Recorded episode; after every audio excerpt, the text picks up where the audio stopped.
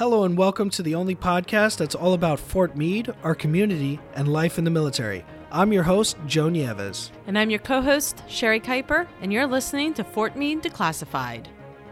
So, hey, Sherry, I'm back, and I'm not Joe. And, Still not uh, Joe. Still not Joe. Just for this month to finish up on talking about mental health. And then Joe will be back with us in February. But Ben, I have to I have to ask, so what do you think of the podcast? I think it's great. I'm loving the experience so far, the interviews that we've got to do.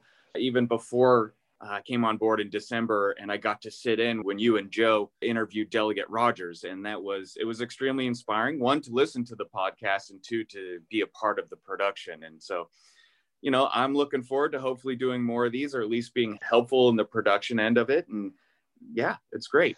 Yeah, I was going to say, now that you've admitted that you liked it and that we're all inspiring, you're definitely going to be working more on this podcast now, probably than you Good. planned. But but hey, some sometimes that's how it goes, right? That's right. Ben, do you own a pair of Crocs? Crocs? Oh, Yes, uh, I, I don't. you've seen them, right? They're basically giant Sure. plastic shoes with holes in them.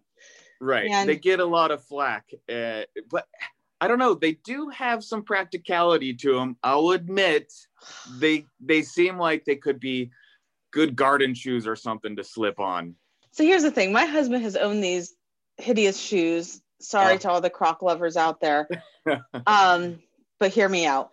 He's owned these shoes for years, and he loves Uh-huh. them. In fact, he accused me of throwing a pair away one time, which Uh-oh. I did. But there's a giant hole in the bottom. He wore them out. So, anyways, I moved out of the snake pit. So people who've been longtime listeners, they know I lived in the house that was full of snakes in the basement, and Ooh. I'm now on the uh, fourth floor of an apartment complex with no elevator. And so I have to take the dog out all the time. And it seems simple, but putting my shoes on and tying them to take the dog out seemed very annoying.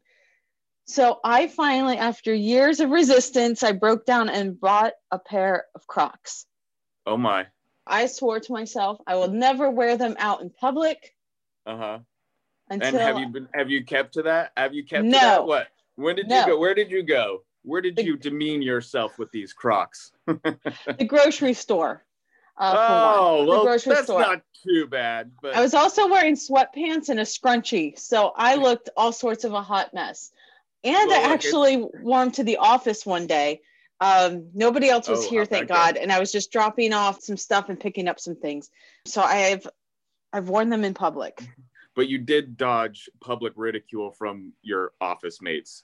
I did until now. Well, till now, now we know Sherry is a croc wearer. Well, we won't hold it against you too hard. You should. You, know, should. It's I I should I be think you're publicly shamed. it- you're using them properly. I think you know doing a dog walk in Crocs should get a pass. Now, going to a nice event, putting on your nice Crocs, that may be a bit of a stretch. oh, oh, man. Where's your dog? Um, she is taking a nap right now. She's Wake her if- up. No. I know, right? If she's not like, if a walk is not on the horizon, she's just gonna laze about, you know, gets herself comfortable on the couch until it's time to go for our daily walk. yes. She's adorable. She's our little mascot, though. She def- definitely keeps it motivated. I know. I'm at the office today, so uh, my Oh, dog is not Remy? with me. She's at Oh, home. Remy.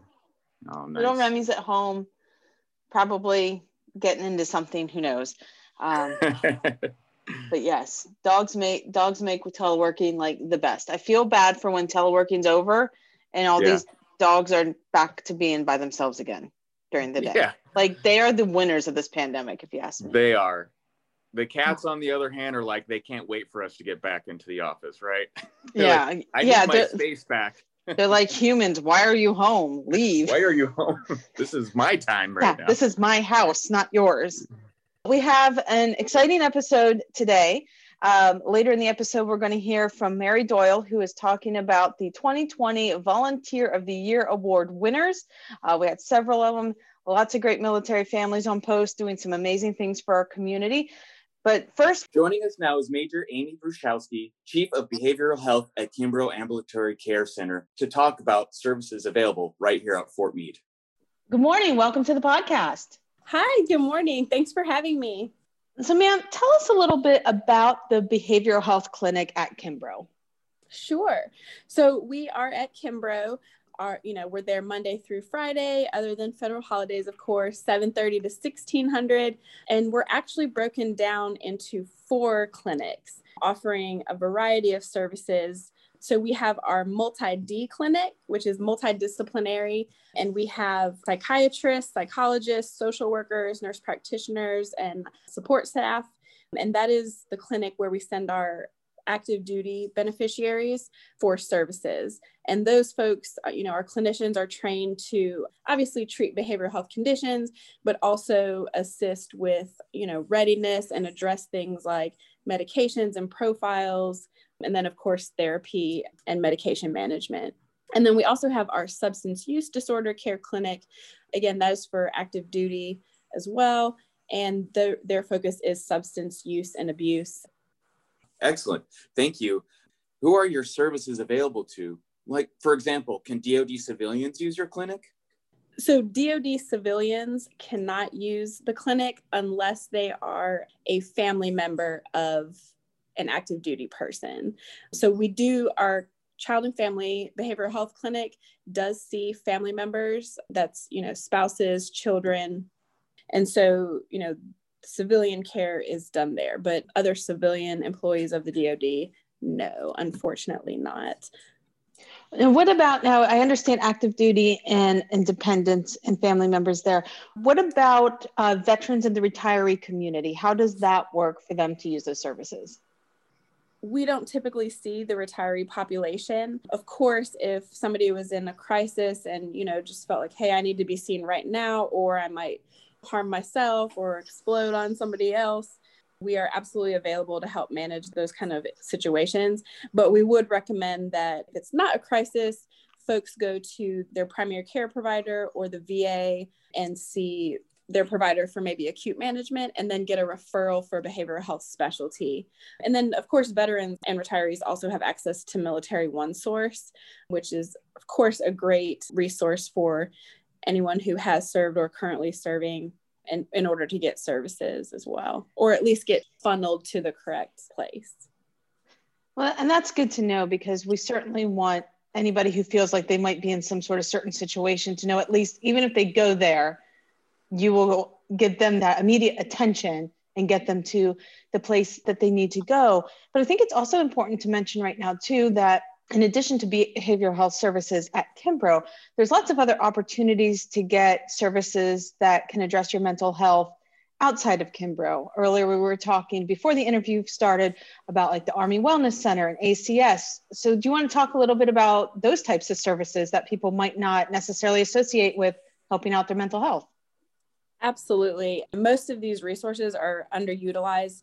So many issues in behavioral health stem from other stressors in our life, whether it's family concerns, parenting, you know, spouse stuff, finances, all, kind, all kinds of stuff, job hunting, things like that. And so anyone who uniformed persons have access to like really great resources. There's Army Community Service, you know they can help you with concerns for health and nutrition. They provide individual counseling as well. And also they provide really great financial readiness counseling. And i actually always recommend those folks in that service uh, even if you don't have financial hardship but just kind of planning ahead especially you know new year people you know often make resolutions and it's usually kind of health wellness related or finances. So that's a army community service is a really good one to help you in the right direction for the new year if that's you know one of your goals. They they offer really good financial readiness counseling and that's individualized. Same with army wellness center. If your new year's resolutions are you know stem around health and wellness. They can put you in the bod pod and and help you kind of uh, solidify your your fitness goals and your health goals. They have folks who will help you learn how to you know teach you how to grocery shop and plan meals like just really good stuff that again is just underutilized. Um, army wellness center also does stress management class and they also have a relaxation technique and a biofeedback program which is really cool. And so that's kind of where they measure some of your objective data like your heart rate or your breathing while you're managing stress and help you learn techniques that are more personalized for you. So, Army Wellness Center, amazing. There's chaplain services, every most units have a, a dedicated chaplain but there's also garrison chaplain services and they provide marriage and family counseling also individual if that's needed same with military and family life counselors those are really great resource for non-medical counseling for individuals and family and what non-medical means is that it wouldn't require assistance with medication. So if you are interested in medications for sleep or for depression, anxiety, or for like ADHD, they don't offer the medication or medical management piece of that. Fleet and Family Support Center, the Airmen and Family Readiness, those two services are very similar to ACS and available, although I think all of those services help regardless of which uniform you wear. Again, just really great stuff on post. And if you're having stress about really anything, you can start with those services and they might give you the answers you need or point you in the right direction or at least help relieve a little bit of that acute stress then decide if you need behavioral health that's really that's great that's a lot of uh, services available not just your organization that's really vital information so once someone's gone through the process do you guys have uh, any way to track their mental health once they leave your care? And do you have any kind of a follow up program to see how they're doing? Sure. When folks walk into our services, they can either self refer or command refer. If you self refer and you, you just walk in, we'll get you seen and then kind of determine what services you need based on an initial assessment and then get you to the appropriate clinician, whether that's therapy or the medication, medical management piece of that. And then we follow you through the course of treatment. So everyone gets an individualized treatment plan to help you deal with whatever it is that's causing you symptoms. So the goal is resolution of symptoms, problem solving, your stressors, things like that.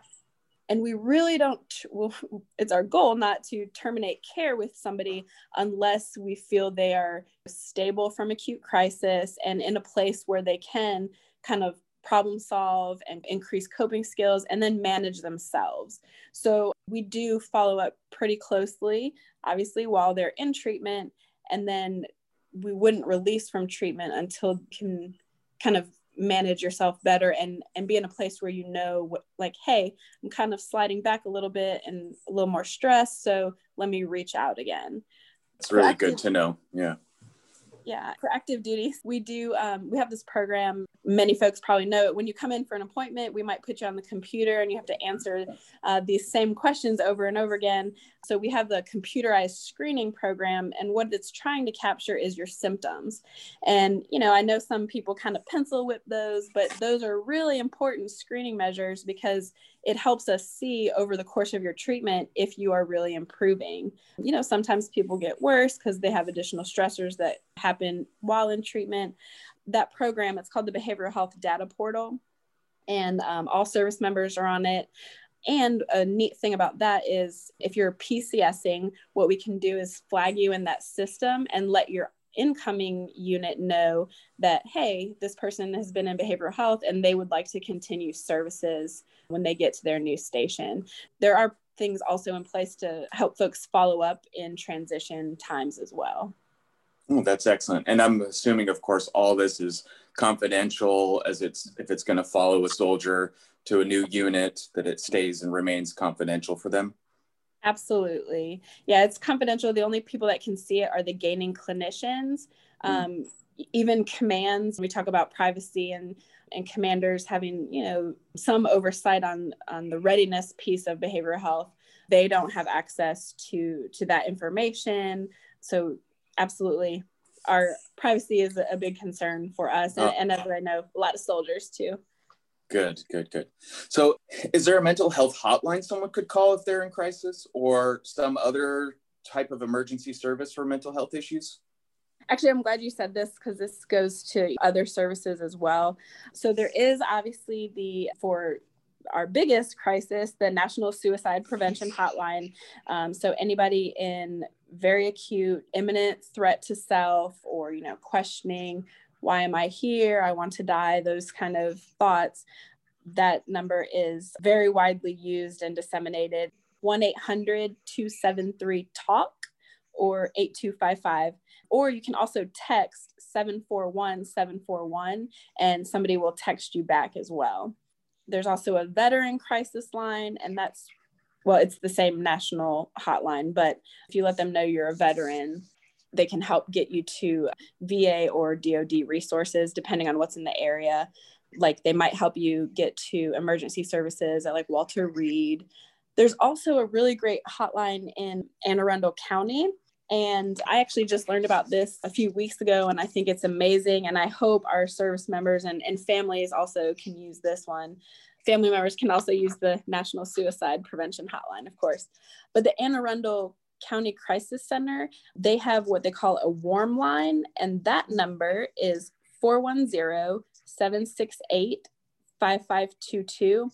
And that is a 24 hour, seven day a week hotline. And they, if you're in crisis, they can respond to crises, whether that be suicide or like acute intoxication of alcohol use or domestic violence stuff. They offer shelters or can get you to one, I should say so they have crisis response people but you can call that at number at any time to also get just general resources for emotional support and then also those same services if it's not in acute. So that's a, a great resource for everyone here in this county. Well Anne Arundel i should say. Yeah and i'm glad that you brought that up because a lot of times our service members and families forget that they are residents of the county as well, even though they may be living on the fort or they may just be passing through on a short two year stint or whatever. But while they're here in the county, the county considers them a resident. So that means that they can use those resources. So, for whatever reason, if that's the number that pops into their head, they should absolutely call it and use it and reach out to it. And I think that's just a really important message because there's a lot of amazing county resources that can apply to our service members and families and the DoD civilians who necessarily can't use some of the resources that Kimbrough offers. And if you missed any of those phone numbers, they should be listed below in this podcast in the information section. Exactly, exactly, because that's Thank that's you. just important information everybody should have have on hand. But lastly, I kind of want to have a conversation about the biggest thing, probably I think that plagues the military when it comes to mental health, and that's the stigma of mental health issues. And I find it interesting because as you've been talking, you know, you're talking about how financial readiness helps with mental health. And it's like I'm sitting here thinking, I'm like, oh yeah, because I kind of like literally get stressed out and anxiety if I'm sitting here trying to figure out budgets or if somebody's having financial difficulties, how that snowballs into so many other things. I still need to get into this bod pod thing, um, but I'm not sure if it's going to like shoot me off to Mars or something. Um, plus, I'm a little nervous about the results, but but I find it interesting how all those all those things actually are mental health. How can we make people realize that mental health isn't a bad thing? I mean, we all have mental health right? Absolutely. Um, like every patient is a mental health patient and uh, that's actually how i kind of got into this field because as a nurse i realized man every patient is a mental health patient and i think the focus should be more like you said you know sometimes we use as clinicians we use diagnostic terms like depression anxiety insomnia ptsd things like that but in general, everyone experiences the symptoms that make up those diagnoses. So, for example, everyone experiences grief or loss at some point in their life. If you're feeling irritable, that could be because, or angry, it could be showing that you're worried about something. So, there's a lot of things people experience. And when we talk to them and evaluate them and cluster those symptoms into the diagnosis and give them education, they're like, oh my gosh, like I should have come here a long time ago because yeah, I've been having trouble getting to sleep or staying asleep, or, you know, I just, my mind races all the time with worry about finances or family or parenting or health stuff. So, yeah, I mean, everybody experiences these things at some point or another. And the sooner that you can realize and get help for them, I think the better that is. A lot of times when people are really stressed out, you just kind of feel stuck, almost paralyzed in in your ability to problem solve you know and then and then you just get stuck in this cycle of the same symptoms because you're not solving the problems you're just kind of stuck in them if that makes sense. Oh absolutely and i think i don't know about you ben but you know you can feel that now with with everything that's going on with this pandemic and everything. Oh yeah things do absolutely. compound and we are literally stuck like in our houses. And, you know, I mean, so when you add that on top of it, you know, I just, like, I mean, I know how I feel. I get stressed and, and sad and bummed throughout this whole process, you know, so I definitely feel for those who, who can't maybe escape it as easily as I might be able to or, or something. What message would you give? And I really want to get to our service members, and I suppose this could even apply to our DoD civilians those who are really worried about seeking out any kind of help because they're worried about a clearance or job security. I mean what what can we tell them to make them feel better about the fact that seeking out mental health help is not going to derail your career? Absolutely and we know that is a huge problem across the dod and and we are taking measures to try to educate and inform what's the truth behind your privacy, things like that. So, and obviously MOS related. And here at Fort Meade, that's obviously a, a bigger concern because we do have so many high level clearances, uh, you know, around around our mission. So, you know, I would first say that obviously it can affect your career. I'm not going to sugarcoat that, but that typically only happens if you let let your symptoms, let your behavioral health get so derailed and affects you to the point where you you've already made either really bad decisions or you know it's just time for you to maybe transition out of the military or you know whatever whatever that disposition looks like. So in general though it absolutely is a great thing. It won't hurt your career. It doesn't affect your clearance unless it gets to like i said that severe of a level or you have symptoms that are just not compatible with military service, like uh, psychosis, like if you're seeing or hearing voices, things like that, um, which is not really typical in our healthy military population. You know? Mm-hmm. yeah. Um, so we don't, you know, if you go to a community hospital, you'd see a lot of things like, you know, schizophrenia or very severe mental illness, but that's not typical of our population. And and you can get help and recover from these things. So I would say where stigma is concerned, first of all, privacy, like we talked about earlier, is a huge, huge concern. A lot of folks won't come in because they think their commanders and first sergeants have a right to know all of their business, and that's really not true when we do converse with command teams, it is very limited to what we can disclose. And that is basically any kind of readiness things. And that is communicated through profiling. So it's not like we just call up your commander and be like, oh, hey, uh, you should probably not let this person handle a weapon or anything like that. We put in a, a health profile, behavioral health profile, and that should be discussed with with our service members during their appointments. And not everyone that comes into behavioral health requires a profile. So, again, we can discuss prognosis and treatment plan, or if you're on medications, that's, that's a big one. And again, just because you're on a medication or seeing behavioral health, it doesn't mean it affects your clearance. And in fact, rarely, I have rarely, rarely seen it affect clearance or the ability to maintain your MOS uh, related functions through that profile.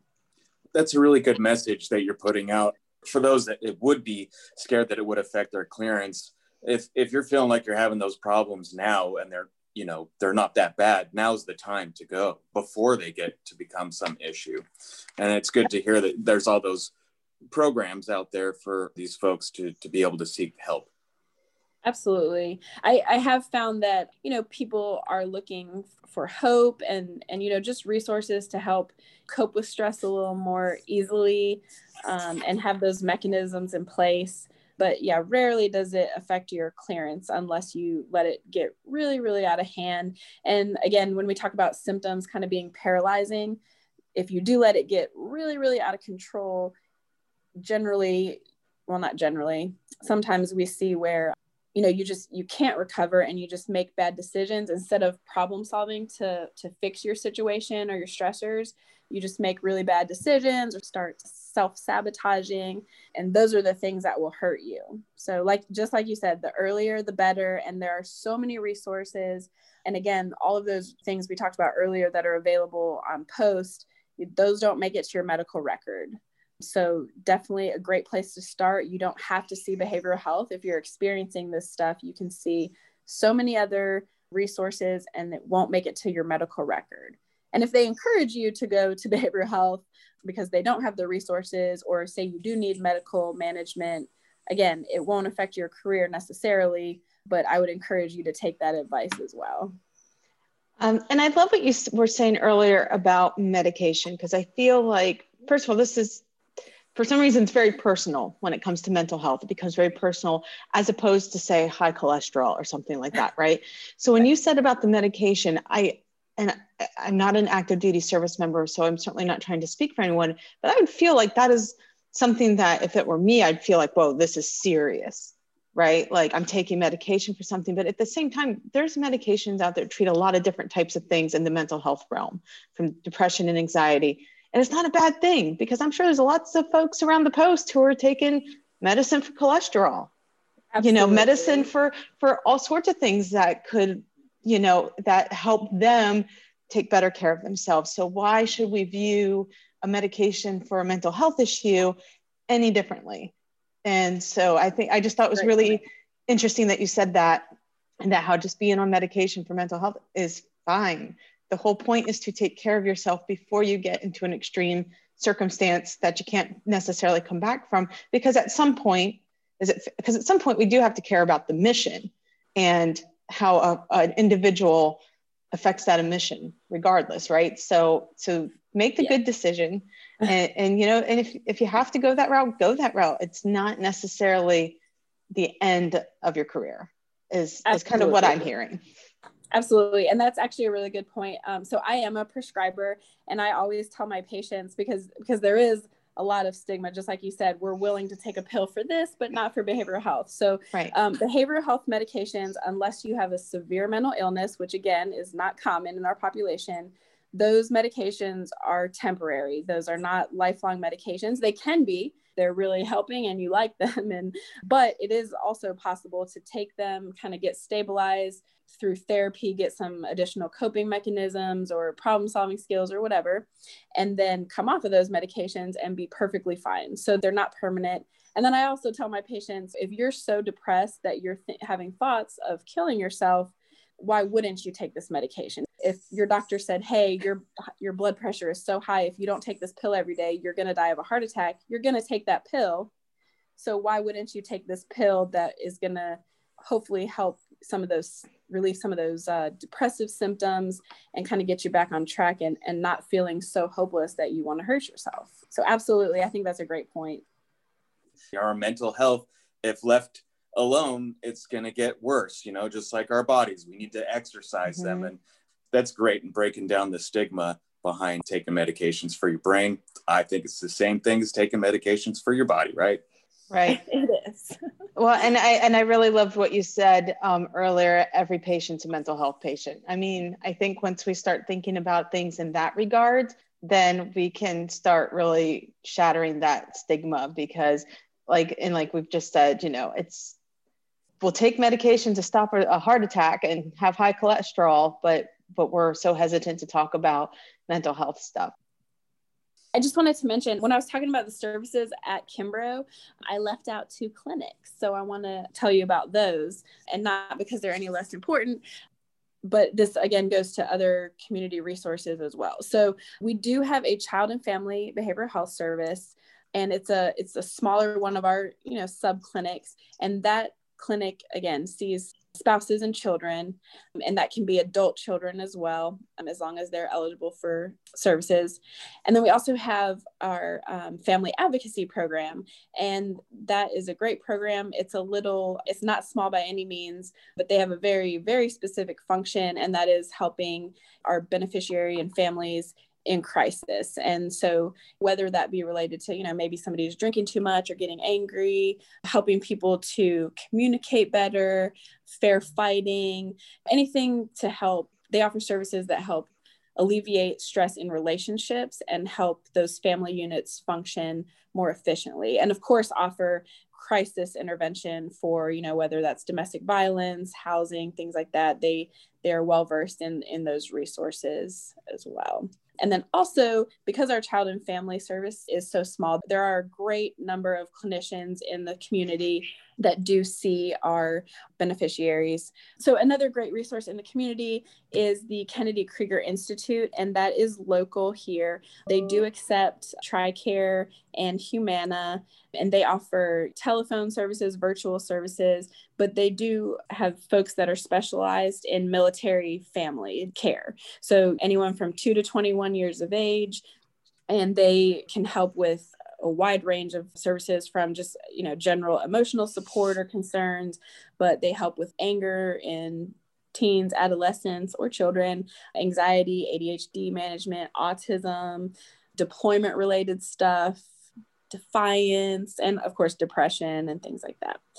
And then a lot of times parents have conflicts with their children and it makes us feel guilty right? Because we're their parents and we should know them and love them unconditionally and and just kind of mesh but that's not really how it works. You know there's a lot of reasons that parents and children clash so they're a great service to help with those kind of uh, conflicts. And again just like our fap services help that family unit run a little more peacefully if you will.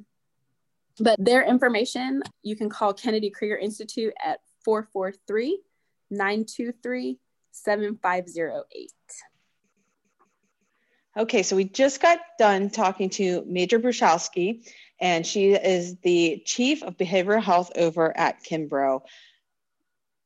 Wow, she really kind of opened my eyes to what it really means to have mental health. Yeah. Right? What my biggest take was that everyone has everyone has a mental health issue. Even if we're all managing it just fine and we don't think it's an issue, we're still managing it on a daily basis, right? Yes, and just the the talk about how you know learning how to grocery shop and cook and financial readiness all are things oh, that yeah. make you have great mental health and are all things that if you're not doing well can be not so great for your mental health and i just thought that that was very profound and like you were saying too we should think of you know we take care of other parts of our bodies we We'll, we'll take pills for cholesterol, we'll take ibuprofen to heal that part of our body, but we're so afraid to, to say, okay, we're going to take this pill to help our mental health. And I think she just, I think she just really helped kind of break down that stigma a little bit more. Yeah, I hope so. I mean, it is a stigma that we battle with, and not just in society as a whole, but as, especially in the military community. And it, there's really no need for it. I think there's been a lot of education and information that we've been pushing out, and the Army has really been paying a lot of important attention to and emphasis that it's not only, like you said, not only our physical bodies that need exercising and being taken care of, but our, our mental fortitude needs to be addressed constantly, especially when we have uh, such an important mission for our fellow countrymen. And just when she talked about the extreme circumstances where that mental health would actually affect your security and clearances.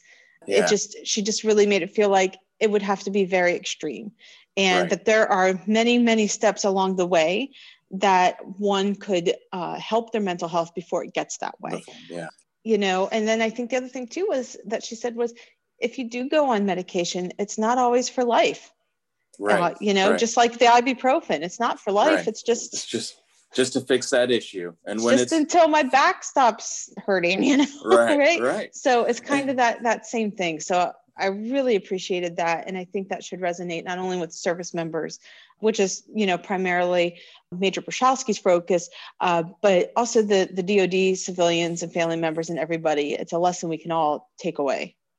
Absolutely. And I felt like that point you made about how she was saying that there's just a really small number that have extreme cases. And it, what, what you think about sometimes, I think the stigma about mental health is like just having a little bit of depression, a little bit of stress because you're not, you don't have enough money to pay a certain bill or a family member is being extra annoying or something. And that's really getting under your skin. I mean, those are still very important issues. Those minor depressions shouldn't be looked at as major issues. They're just something that we all deal with. And when we get in there and, and seek help, we're able to alleviate and take care of those problems before they become something actually serious. Right. And I really love too, she gave away a lot of great resource information. Yes, Uh, she did. I hope it wasn't overwhelming to those who are listening. Um, please, again, go back, check the show notes because we're going to put all the things that she was talking about in there and all those phone numbers. But I want to throw one more resource at you. So, many of you may be aware that Coon Hall, which is on Llewellyn, kind of catty corner um, from Garrison headquarters, uh, right, Mhm. right there next to uh, the main post chapel, is Oh, getting yes. renovated as a gift from the community into um, an education and resiliency center. And as part of that gift, they've created this kiosk and website interface that's uh, full of resources. And it's resources for anything from childcare to activities to mental health. And part of that effort is really to help erase that stigma, stigma of mental health. We didn't want somebody like, oh, I'm going to a mental health resource, but I guess they are because I guess all those things help your mental health in some way, you know, if it's Sure. childcare or financial services or what have you. Um, but a lot of the, the folks that, you know, Major Brzuchalski was talking about, the on post services, the off post services, you can find them all there. So you can check out this resource right now. Uh, the website is up and live and ready for you to use. And that website is ftmeaderesiliency.org. The holiday season is the time of year when people think about volunteering their time to help others. At Fort Meade, volunteering is a 365 day a year activity. According to Fort Meade's volunteer coordinator, Von Seal Farmer, the installation has about 3,700 people registered as volunteers. Hundreds of Fort Meade people are actively volunteering in various programs around the installation and in the community. volunteers are eligible to volunteer if they're connected to the military by service, by family member, by um, employment, civilian employers, con- um, contractors, and family members. And why do so many people volunteer their time? A lot of the volunteers tell me they volunteer, they give up their time because not only is it helping someone else where where it's needed, but it also makes them feel better to be a selfless servant, to give to those in need. And it also, a lot of the parents will take their kids along with them, teaching them to carry forward that giving back or paying it forward to another person. To demonstrate how important volunteers are, Fort Meade holds a formal event to thank all of the volunteers who give of their time to help others. Von Seal Farmer. Most of our volunteers, of course, don't do what they do for recognition. And a lot of them were like, well, it's okay. I volunteer because I want to volunteer. But research shows that if you recognize the accomplishments and the work that volunteers do, they're more likely to come back and do that work again.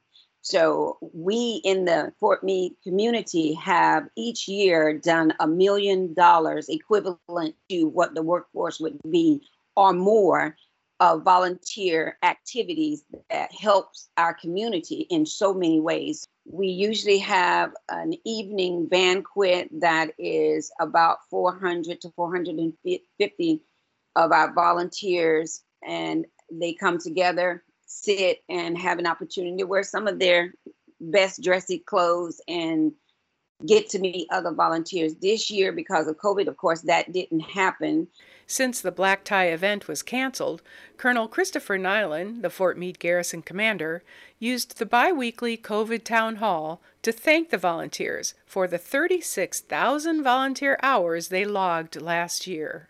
First and foremost, I want to thank all the volunteers out here for everything that you do. Whether you do, whether you um, volunteer for an hour or 100 hours, your contribution is important, and you're helping to make your community a better place. And I definitely appreciate that. Colonel Nyland went on to name the winners in the six categories of volunteers. Emily Borden is the Fort Meade Youth Volunteer of the Year. She's been volunteering in the Fort Meade community for years under her platform Serve and Salute, where she supports military families via the USO, Operation Welcome Home, and honor flights. She's also an assistant scout platoon leader. The active duty volunteer of the year is Air Force Tech Sergeant Ashley Richwine from the 32nd Intelligence Squadron. From fundraising and special events for the Baltimore Animal Rescue and Care Shelter to handing out snacks at the Fort Meade USO or training community members as part of the Anne Arundel County Annapolis Community Emergency Response Team. The volunteer organization of the year is the Fort Meade Spouses Club, the Spouses Club participates in everything from the day to day operations of the Post Thrift Shop to organizing the annual Children's Holiday Party, attended by more than 1,300 military members and their children. The Spouses Club also raised $51,600 in scholarship funds, which were awarded to military dependents. In total, the active group volunteered 19,000 hours to the Fort Meade community. A member of the Spouses Club was recognized as the Civilian Volunteer of the Year. Mallory Noble volunteered more than 1,100 hours in the Post Thrift Shop. And the Volunteer Family of the Year? The Family of the Year is the Batista family. So, this is uh, one of our Air Force uh, uh, brothers here. So, Air Force Tech Sergeant Armando Batista Jr., uh, Miss Elizabeth Ellie Batista, Ethan Abram, and Armando III that family has given over 1,830 hours to the Fort Meade community uh, by serving with six different organizations. When Colonel Nyland made the announcement on Facebook Live, Ellie Batista was watching. When I heard his name, I was like, wait, did he just say our name? And I'm like, maybe there's another Tech Sergeant Batista. And then everybody's like, no, that's you guys. Between career and caring for their three children, the Batistas admit scheduling everything gets hectic, but they love it. Tech Sergeant Armando Batista Jr. I'm a video director at the church, a video team lead. Um, I also volunteer with the Key Spouses for the Air Force. Involved with the Fort Meade 5-6, which is the NCO organization. At church. I was leading middle school students. Through the Spouses Club. I was coaching baseball. And the thrift shop. Uh, there's a thing called the Crucible Project that I've been getting involved with and helping out in that way as well. It's like a good kind of busy, I would say. Other people's crazies are normal is what it seems like. I think the biggest thing is finding your passion. Like what are you passionate about? What is it that you love to do? And how can that um how can that impact others? So like do you like cooking? If you like cooking cool. How can you use that tool that satisfaction that hobby to use that to engage with others and help others out? Um and i think for us that's been a huge thing. It's like it doesn't seem like a task that we have to do it. We want to do it because we enjoy it and it's things that we enjoy to do. So might as well do it while giving back to the community. A big thank you to the Batista family. If you'd like to volunteer in the Fort Meade community, log on to myarmyonesource.com. For Fort Meade Declassified, I'm Mary Doyle. That's it for today's episode of Fort Meade Declassified. Connect with us on Digital Meade, the garrison's new home for news and events. You can find it on our website at home.army.mil forward slash Meade, where you can also find up to date information on COVID 19.